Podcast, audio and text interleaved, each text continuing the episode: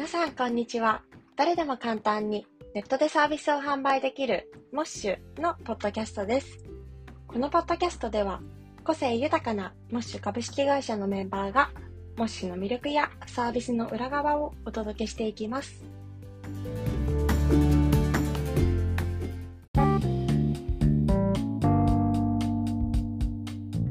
じゃあ今日は、えーと、飯沢さんにお越しいただきました。飯沢さんよろしくお願いします。よろしくお願いします。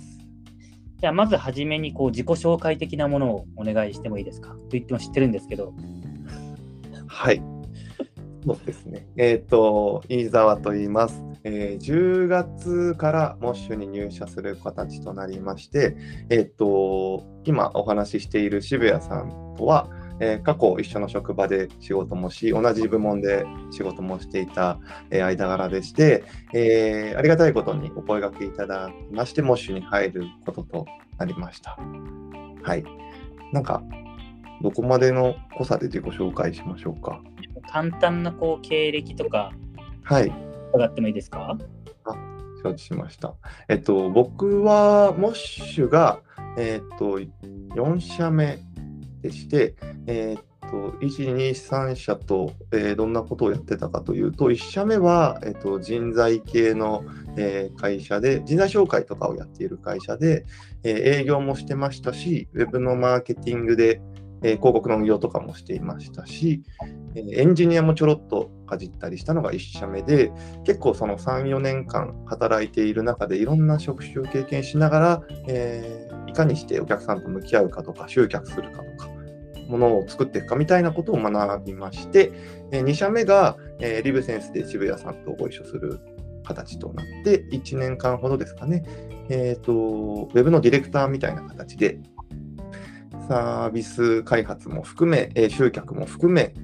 えやっていたのが、えリブ先生。あと、新しくその新規不動産テックメディアの開発とかもやらせていただいたのが、えー、リブセンスの経験でした。で、えー、3社目が、えー、UM という会社でインフルエンサーマーケティングの提案営業をしていました。えー、そこでは、えー、結構法人営業的な形で企業さんと向き合いながら、まあ、新しく発売する商品のプロモーションするにあたってどんなインフルエンサーでやるのが良いのかであったりとか、どんな企画で、えー、もやっていきましょうみたいなお話をした上で、まあ、クリエイター側の、えー、可否の相談であったりとか、企画の確認であったりとか、そういう進行だったりとかをするのが、ブームの中での経験でございました。で、えー、4社目でも週に10月から入らせていただいて、えー、いますというのが、経歴みたいな形ですかね。はい、ありがとうございます。そうですね、飯沢さんとの出会いは、まあ、リブセンス時代に遡るわけですが、あれ、何年前ぐらいですかね？5, 5年前と。えっと、1個目が4年間働いたので、5年前、5年前ですね。2018年ですね。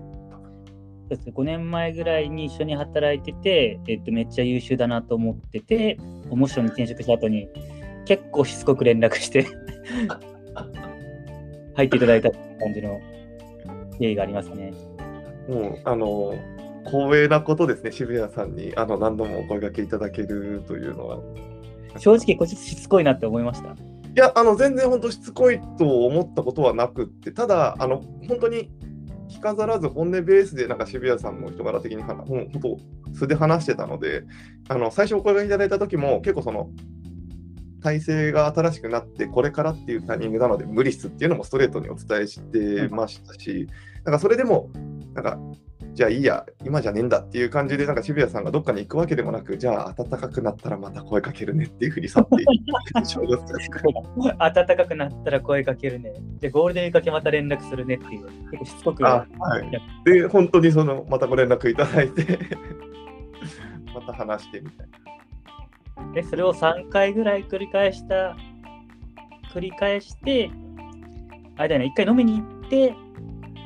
そうですね。はい。そう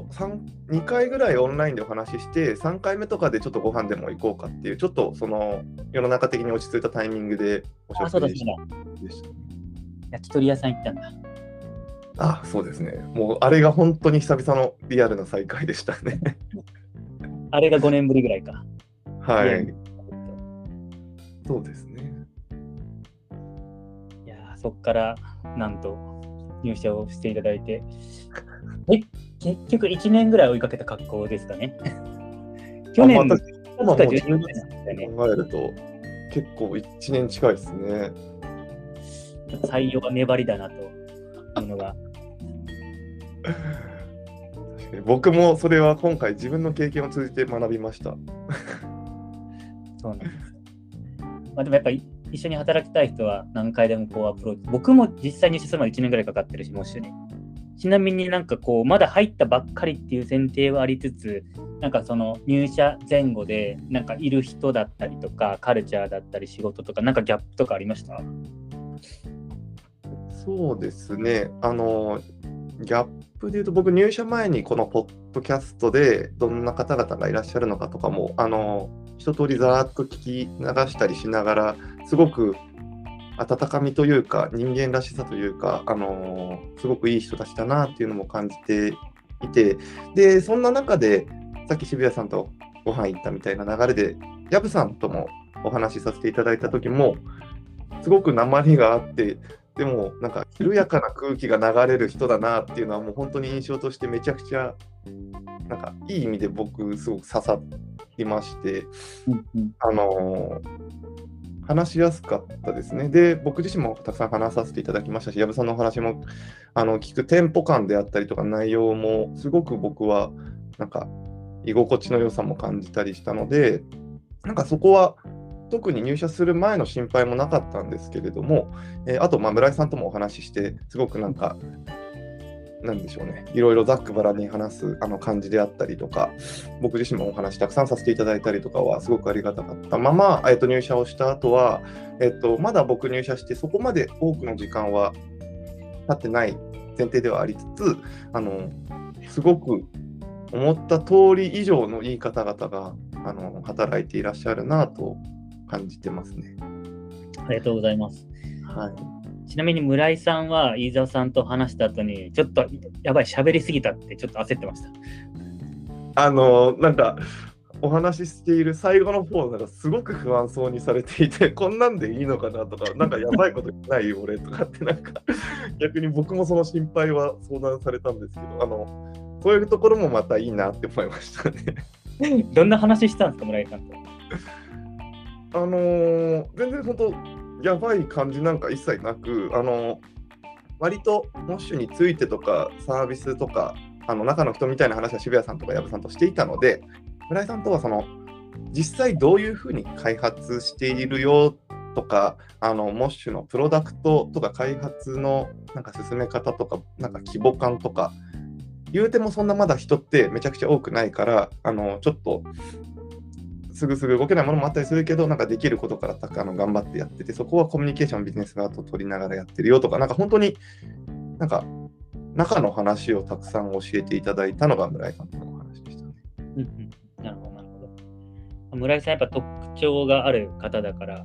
なんか掘れば掘るほど、うまみが出てくると思うんで、ぜひこれからもこれからも、はい、楽しみにしてます。ちなみに、飯沢さんって、あの、モッシュぐらいの規模感の会社って初めて？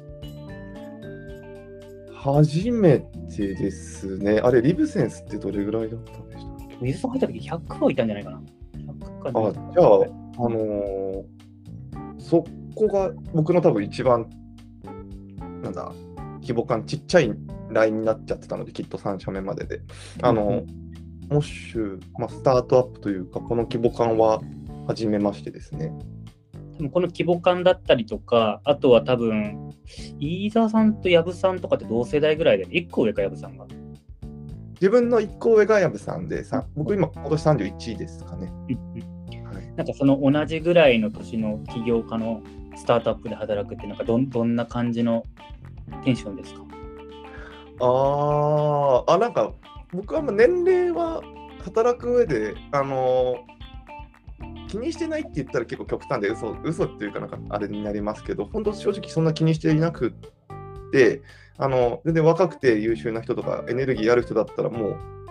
そういうすごい人はいる、たくさんいますし、年齢高くてもなんか自分のペース考えながら働いてる人もたくさんいますしっていう中で、藪さんみたいな人はあの世代の中でも結構なんでしょうね、お話しする前にいろいろ見たりしたんですけど、世界にあのいろいろ旅をしていたりとか、そういう経験があるのって結構その人それぞれの価値観とか生き方だと思うので、なんかそれをどう経験してるかが、結果年齢にはなると思うんですけど、あんま僕そこは、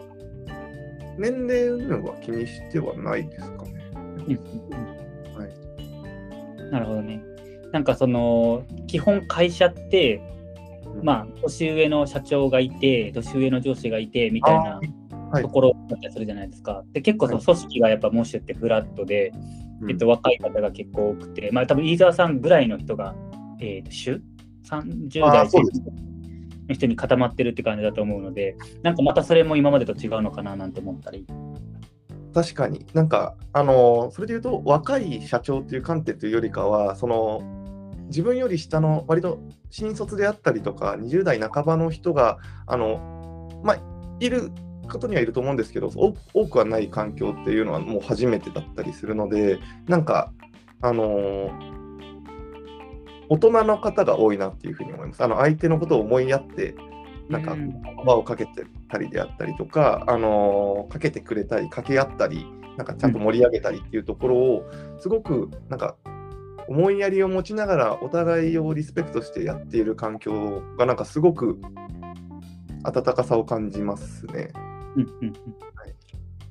そうだよね、なんかもしそういうところはなんかすごいあるよね。なんか温かみとか、うんなん。か優しさみたいなの、なんかスタートアップだと割とこう体育会系でオラオラ行くぞみたいな。うんうん印象があると思うんですけど、結構真逆ですよね。なんかきっとサービス自体が結構その事業者さんというかクリエイターさんと向き合っていかないとそもそも成り立たないモッシュというプロダクトだと思うのでなんかそこも結構いる人にも現れてるのかなとは思いますね。なるほど。ありがとうございます。でちょっとだけ観点変えて、なんか工事の音がちょっと入ってしまいましたね。聞こえてる？あ全然大丈夫ですよ。あのーまあ、飯田さんって結構クリエイターエコノミー界隈でこれまで仕事してきてて、はい。なんか、あのー下手したら僕なんかよりもすごい詳しいと思うんだけれども、なんかその飯沢さんから見て、こう、モッシュのこう伸びしろみたいなところってどんなとところで感じました？ああそうですね。モッシュの伸びしろあの可能性とか、なんか面白さとか、なんでもいいんですけど。はい。あの、全然僕も渋谷さんにお話聞くまで、モッシュという名前も、あの、こういうオンライン上で、そのサービス提供できるみたいな発想も、そんなに僕自身が触れてきたり、あの、学べてきていなかった領域だったりしたので、あの改めて聞いてみると、あのオフラインでももともと僕もちっちゃい頃なんか習い事していたりとか、あの学んだりとかしてきたものが大人になってそういう学びをする環境っていうことをしてる人たちがいるんだっていうところのなんか改めての気づきとなんかこのご時世におけるオンライン上でのこういうその人と人とのつながりを作り学びたいことであったりやりたいことをなんか歩み寄っていく環境なんだサービスっていうもの自体がなんかすごく素敵だなと思ったりしたのでなんかそういう部分はもっともっとこれから当たり前になっていくんじゃないかなとは思います。あのちょうど本当にもうこの2、3年でリモートとかオンラインの環境が普及して、まあ、この辺はまあさんともお話ししてなるほどって思った部分ですけど、なんか不明瞭なものに対して人々がしっかりとその対価を払うようになったのもこのご時世だなというふうにも思っていて、なんかこれまでって本当に目で見て触ってみて良いと思ったものは買うとかあのお金を払うみたいなものだったりしたのがなんかそうじゃなくある程度人についてとかあのこの経験をしたくてっていうところに対してなんかしっかりと人々があの購入というか足を運んでいくみたいな流れっていうのがもっともっとこれから当たり当たり前に広がっていくんだろうなっていうのはすごく感じたのでそういうことをしたい人が増えそういうことを体験したい人が増えっていうのはなんか世の中的にもきっと向かっていく方向としてはすごく感じたのが、あのー、モーシュについて思った部分ですかね。なるほど、なるほど。はい、不明瞭なものに対して対価を払うっていう考え方面白いですね。ああ、まあ、なんかそれが結局、物を買うじゃなくサービスとか体験を買うのとなんか同義な気がしていて、結局、筋トレだったりフィットネスって、あの、その時間が過ぎてしまったら、捉え方次第では何も残らないじゃないですか。うん。なんかそれを続けていったりとか、そのインプットの無形の、なんだろうな、知識が残ることによって、その生活感の満足度であったりとか、なんか意識の向上であったりとかが残ると思うので、なんかその積み重ねがきっと感性を豊かにするというか、幸せにつながっていくのかなっていうのは、すごく模試をいろいろ見ていく中で感じた部分でしたかね。なるほど、なるほど。ありがとうございます。面白い。じゃあっという間にもうこれで実は15分ぐらい経つので、最後の質問にしたいなと思うんですが、飯沢さんがこうモッションに入っていただいて、まあえーと、チャレンジしたいことだったりとか、なんか積んでいきたいキャリアとかあると思うんですけど、なんかこう、はい。どんなことしていきたいとかって、全然あの具体的じゃなくてもいいんですけど、はい。なんかイメージとかって湧いてます？そうですね。あのーもともと僕、そのクリエイター周りで痛みでもあったりはするので、あのーこれからそのモッシュを使ってくれるそのクリエイターさんをあのたくさん増やしていくであったりとか、既存のクリエイターさん方の方々のその活躍の仕方をもっともっと広げていくであったり、大きくしていくであったりっていうところに、あのー力はかけていきたいなと思ってます。なんか、もともと現状で言うと、そのヨガとかフィットネスとかコーチングとか、あのある程度、モッシュの中でのそのうまくいっている傾向っていうのは徐々に徐々に多分見えてきてはいると思うんですけど、うん。なんかそこの軸足を増やす部分で、全く異なる業種とか人たちとあうんのたくさん話していったりとか、モッシュってこういうふうに使えるんだみたいな新しい発見があったりとかを、あの多分そんなにすぐうまくいくかと言われるとどうなんだろうとは思いつつも、試して失敗して、時にうまくいって、あこうなるんだっていう気づきを得ながら、そういう人たちを増やしていけたらなと思ってはいます。めちゃくちゃいいですね。なんか、本当に今、まさにモッシュって、これからその、今、浸透してきているカテゴリーとそうでないカテゴリーが明確に出てきていて、それを突破していくようなフェーズだと思うんで、なんか飯沢さんみたいな人が、もう、ゴリッと、いろんなジャンルに広げていっていただけると、なんかモッシュの成長も加速しそうだなと思いました。ありがとうございます。頑張ります。はい。じゃあ、えっ、と、今日のポッドキャストの注力は以上となります。飯沢さんどうもありがとうございました。ありがとうございました。